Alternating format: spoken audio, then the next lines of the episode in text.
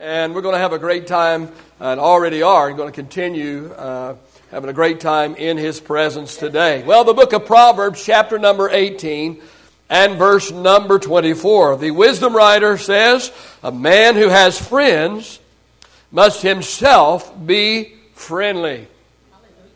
Hmm. If you don't have any friends, hmm. Enough said. If you're going to have friends, the wisdom writer said, you must yourself be friendly. And there is a friend who sticks closer than a brother. A lot of people uh, say this is referring to Christ. I personally do not believe it's referring to Christ. Sure, Christ is a friend that sticks closer than a brother. That goes without saying, but the text is about friends. And I believe that we can actually have a friend and develop a relationship uh, with a friend that will be even closer than the relationship that we have with our own blood brothers. There is a friend that sticks closer than a brother. This morning I'm talking to you about why I need a friend.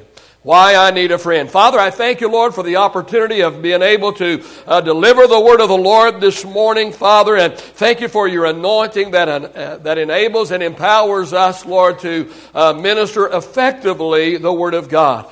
Lord, let your anointing be strong in this house. Lord, let us open our ears to hear the word today. May we make application of the word of the Lord that we receive today for the glory of the Lord. All of God's people said, Praise the Lord. You may be reseated this morning. Well, for the past couple of Sundays, we have been talking about relationships. In Genesis chapter number 2 and verse 18, God said that it is not good for man to be alone. You see, uh, man doesn't do very well by himself. Last Sunday, I gave you five tendencies of isolated people. Five tendencies of isolated people. People who isolate themselves tend to do these five things. And these five tendencies can be found in the book of 1 Kings, chapter number 19, where the prophet Elijah isolated himself. So let's just do a quick review this morning, get everybody on the same page and up to date. And for those of us that were here, a reminder of what we said last Sunday. Well, we said five things that isolated people tend to do. Number one, they tend to exclude other people. Isolated people, people that isolate themselves, that get by themselves, that that uh, uh, that, that, get all stay most of their time by themselves alone. They seem seem to uh, and tend to exclude other people. If you read that account, you'll find that Elijah would not allow his servant to go with him into the wilderness. He took his servant with him as far as Beersheba, but he left his servant in Beersheba, and then he, by himself and alone, went into the wilderness. We talked about why that uh, he did that last Sunday. Isolated people seem to throw up an imaginary wall around themselves and won't allow anyone to get too close to them. They say, this is as far as you go. This is as close as I'm going to allow you to get to me. Another tendency of isolated people is they tend to exaggerate exaggerate their problems. Isolated people will see mountains when actually it's only a molehill. They can see a problem in every solution. Third thing about uh, isolated people, they tend to extend an accusing finger. They blame anyone and everybody but themselves for their problems. The fourth thing they tend to do, they tend to exasperate people. Those that are around them see the situation and they see the situation as it really is. And because they see it as it really is, they want to shake the person in isolation and say, hey, things aren't nearly as bleak as you make them out to be. Not saying that you don't have a problem, not saying you're not going through a difficulty, but hey, it's not nearly as bad as you seem to think it is and as you see it. The fifth thing that isolated people do, they, they tend to excuse themselves. They tend to excuse themselves. Oh, they tend to give themselves a get out of jail free card. oh, they may own up to their mistake. They, they may own up to their lack of effort, but they always have an excuse. God said it's not good that man be alone. God knew that man wouldn't fare very well by himself, and so God made other people so man would have someone to share his life with. Last Sunday we began talking about why I need a friend or why I need to develop a relationship with someone else. I started making an acrostic with the word friend, an acrostic with the word friend. And as we make this acrostic today, we're going to discover six reasons why we need a friend. Now, last Sunday we only had time to talk about the first letter. And for the letter F in the acrostic of the word friend, I said, I need a friend to fellowship. I need a friend to fellowship with me. All of us need somebody to talk to. All of us need someone to share our life with. We need someone to share the highs and the lows. Paul wrote in Romans chapter 12 and verse 15, Rejoice with those that are rejoicing and weep with those who are weeping. Did you know that relationships are so important that they even play a part in a person's health? Researchers have, have proven that extreme isolation is actually hazardous to your health. Research has proven that an isolated person in good health is three times more likely to die prematurely than a person with bad health habits like smoking and drinking and obesity, but has good relationships. Did you hear me? Research has said and proven that an isolated person, even though they may be in excellent health, yet they are three times more likely to die prematurely than a person that will, that, that has bad habits like smoking and drinking or obesity, and yet they have good relationships.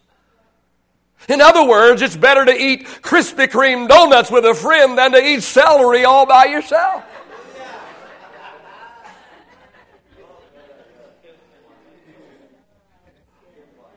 We're talking about why I need a friend. For the F in our acrostic, I need a friend to fellowship with me.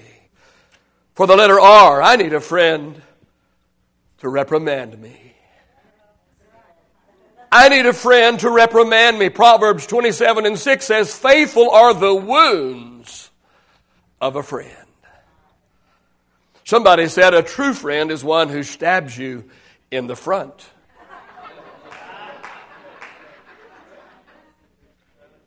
Your enemies talk behind your back, but a true friend is willing to confront you on an issue if it's for your good. Now, let me quickly say this morning that a friend that rebukes you will do it with love. They will do it with gentleness. They will do it with a kind and a right spirit and attitude. I have a good friend in ministry. I have a lot of good friends in ministry, but I'm thinking of one right now. And one day we were talking and he asked me about something that he had said in a public minister's meeting. He was being criticized for his remarks and he asked me my opinion of the incident because he knew that I was in that meeting. And he asked for my take on that. And very kindly I said to him, and I called him by name, and I said, What you said was good. How you said it wasn't good. He hung his head and agreed with me. Proverbs 17 and 17 says that a friend loves at all times. Sometimes a friend must love you enough to tell you the truth so that you might become a better person. Paul said in Ephesians 4 and 15 to speak the truth in love. A lot of people have part of that down. Oh, they know how to tell you the truth, man. They don't mind at all. In fact, they love it. Paul said, do it in love. Sometimes I need a friend to reprimand me. Someone to point out something in my life that's not quite right. Uh, something that may be going on in my life that may be leading me down a wrong path. You see, if all we have around us is yes men, if no one is allowed to warn us, if no one is allowed to caution us about a wrong direction or move that we might be taking or a bad attitude that we might be developing in our life, Sometimes friends must practice tough love. They must love us enough to stab us in the front. Let me caution you this morning only very close friends can get away with this.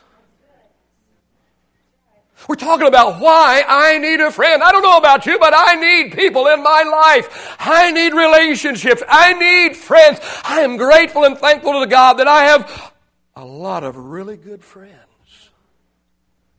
I want you to have some incredible relationships as well. For the I in our acrostic, I need a friend to improve me. I need a friend to improve me. Proverbs 27 and 17 says, As iron sharpens iron, so a friend sharpens a friend.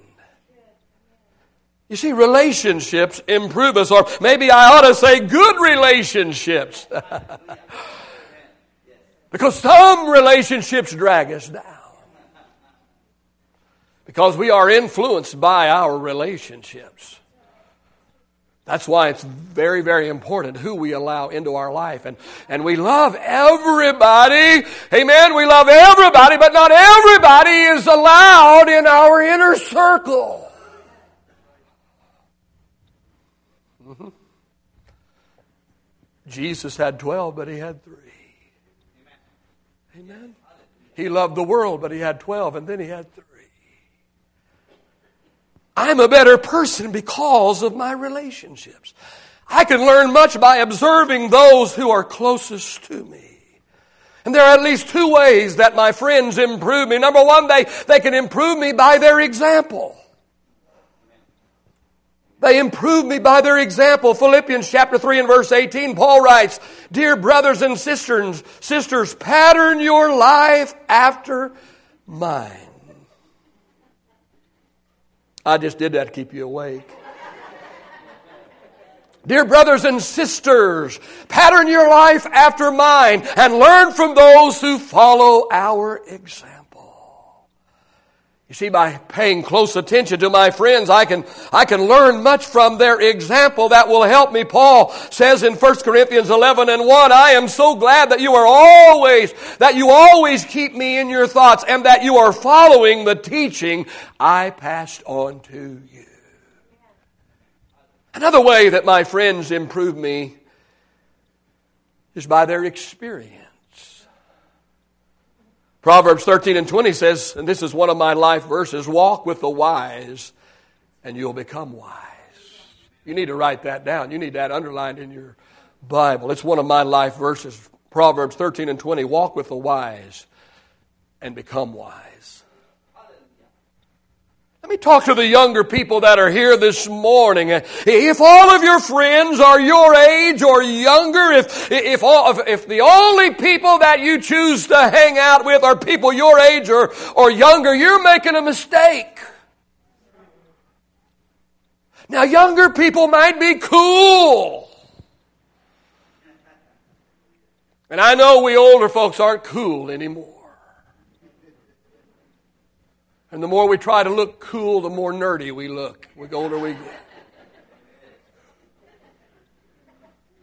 Younger people might be cool, but wisdom comes from the elders.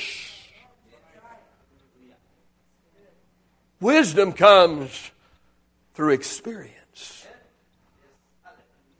You know, most of you, that, that I began pastoring at the age of 17. I don't recommend that to anyone. But the age of 17, my wife and I were married and pastoring a church. To say that I lacked wisdom would be an understatement. There are two things that saved me. The first thing that saved me as a 17 year old pastor, I discovered James chapter 1 and verse 5. And James 1 and 5 says that if anybody lacks wisdom, they can ask of God, who gives to all men liberally and without reproach, and it will be given to him. And at the age of 17 and passing a church, oh, I found and discovered that verse, and it's been one of my life verses ever since. I have asked God for wisdom nearly every single day of my life for the past 38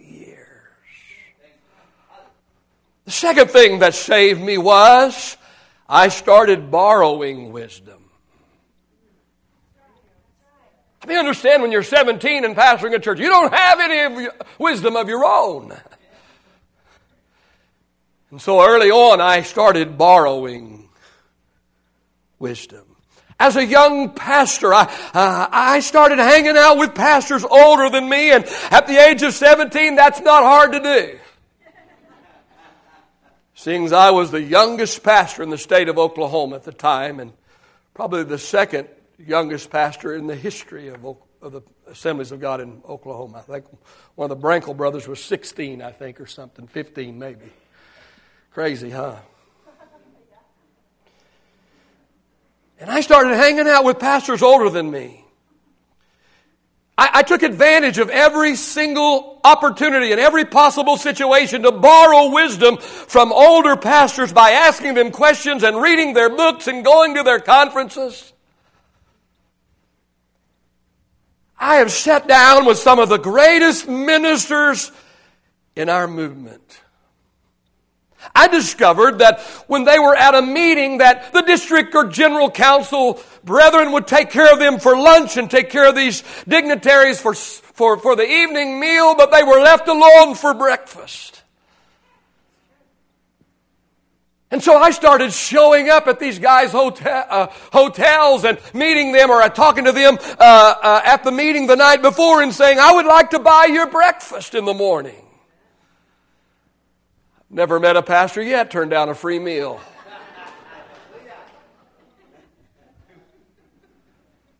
And I have sat down with some of the greatest leaders in the assemblies of God by simply buying their breakfast. And these pastors of these large, thriving mega churches, uh, oh, some were district officials, some were general council officials, and, and I would sit down with them, I'd buy their breakfast, and while they're eating their breakfast, I was firing questions at them and borrowing some of their wisdom and borrowing some of their knowledge. Listen to me, young people. Hear me, young parent. Hear me, newly, newly married this morning. Have your young, cool friends. You, you need to have friends that are young and, and think like you and act like you and look like you. And you need those young friends that are cool. Because some of us older ones, we can't get there anymore. We don't even understand what it takes to get there. And frankly, some of us don't even really care anymore. So you need young people. You need people your age and younger to be around you to, you know, be your cool friends. But let me encourage you. Don't let that be your only acquaintances, not, not your only relationships, not your only friends, but find someone a little bit older than you Make a friend out of someone a little older and wiser than you so you can borrow some of their wisdom because you're cool. But wisdom is held by the elders, the learned, those that have been around the block a few times, those that have been where you're at and live to tell about it. My son became my youth pastor and worship leader when he was 19. And he worked for me for five years. And then my wife and I left the church and he became lead pastor of the church that I built. I'll never forget one day I was in his office and I had built the new church and, and I built some beautiful executive offices. Beautiful. My office there was double the size it is here. Beautiful executive office. The one next to it that my son was in, beautiful executive office. My son's 19. And his first office is this beautiful executive office. And I told him one day, I said, son, I said, most of the preachers in the assemblies of God will go their entire ministry and never have a beautiful office equal to this one. I said, son, my first office was a closet. And you're in this beautiful executive office at 19, your very first office. I said, son, where in the world are you going to go from here? Oh, he said, I, right over there, Dad.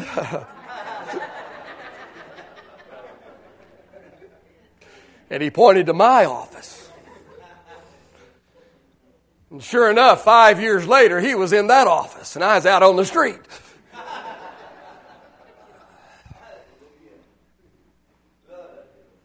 Sometimes my son would get frustrated with me over how I would handle certain situations in the church. I can't believe you're letting them get away with thus and so, he'd say. You need to tell them blah, blah, blah. You need to bring them in and sit them down and discipline them. Or he'd say, why can't we do this or that or something else that He wanted us to do in the church? Why can't we do that? I'd say, son, you need to learn to pick your battles. You don't fight every battle. You need to learn how to pick your battles.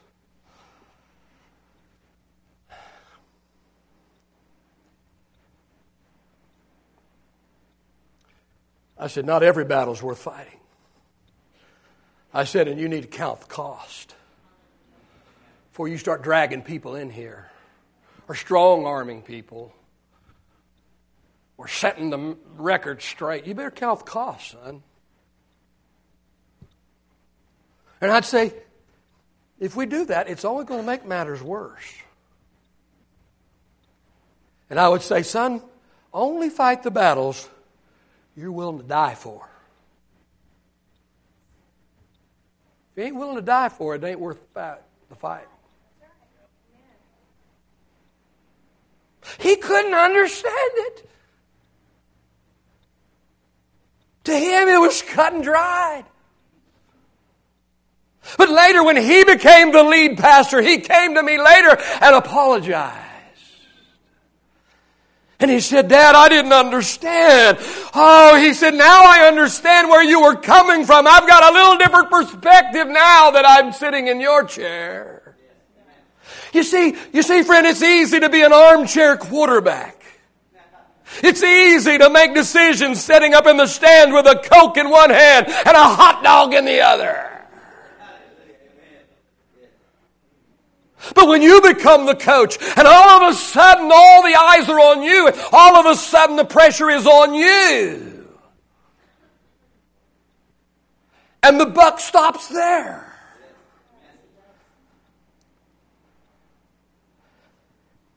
It's easy to make decisions when you're sitting in the second or third chair. It's totally different when you're sitting in first chair.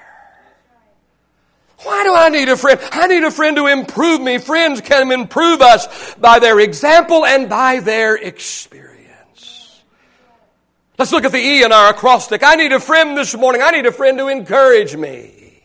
Galatians 6 and 2, Paul says to bear one another's burdens. Uh, and if we do that, we fulfill the law of Christ. Americans have been labeled the walking wounded. We're told that one out of every two hospital beds today is taken up with a mentally ill person. The downturn in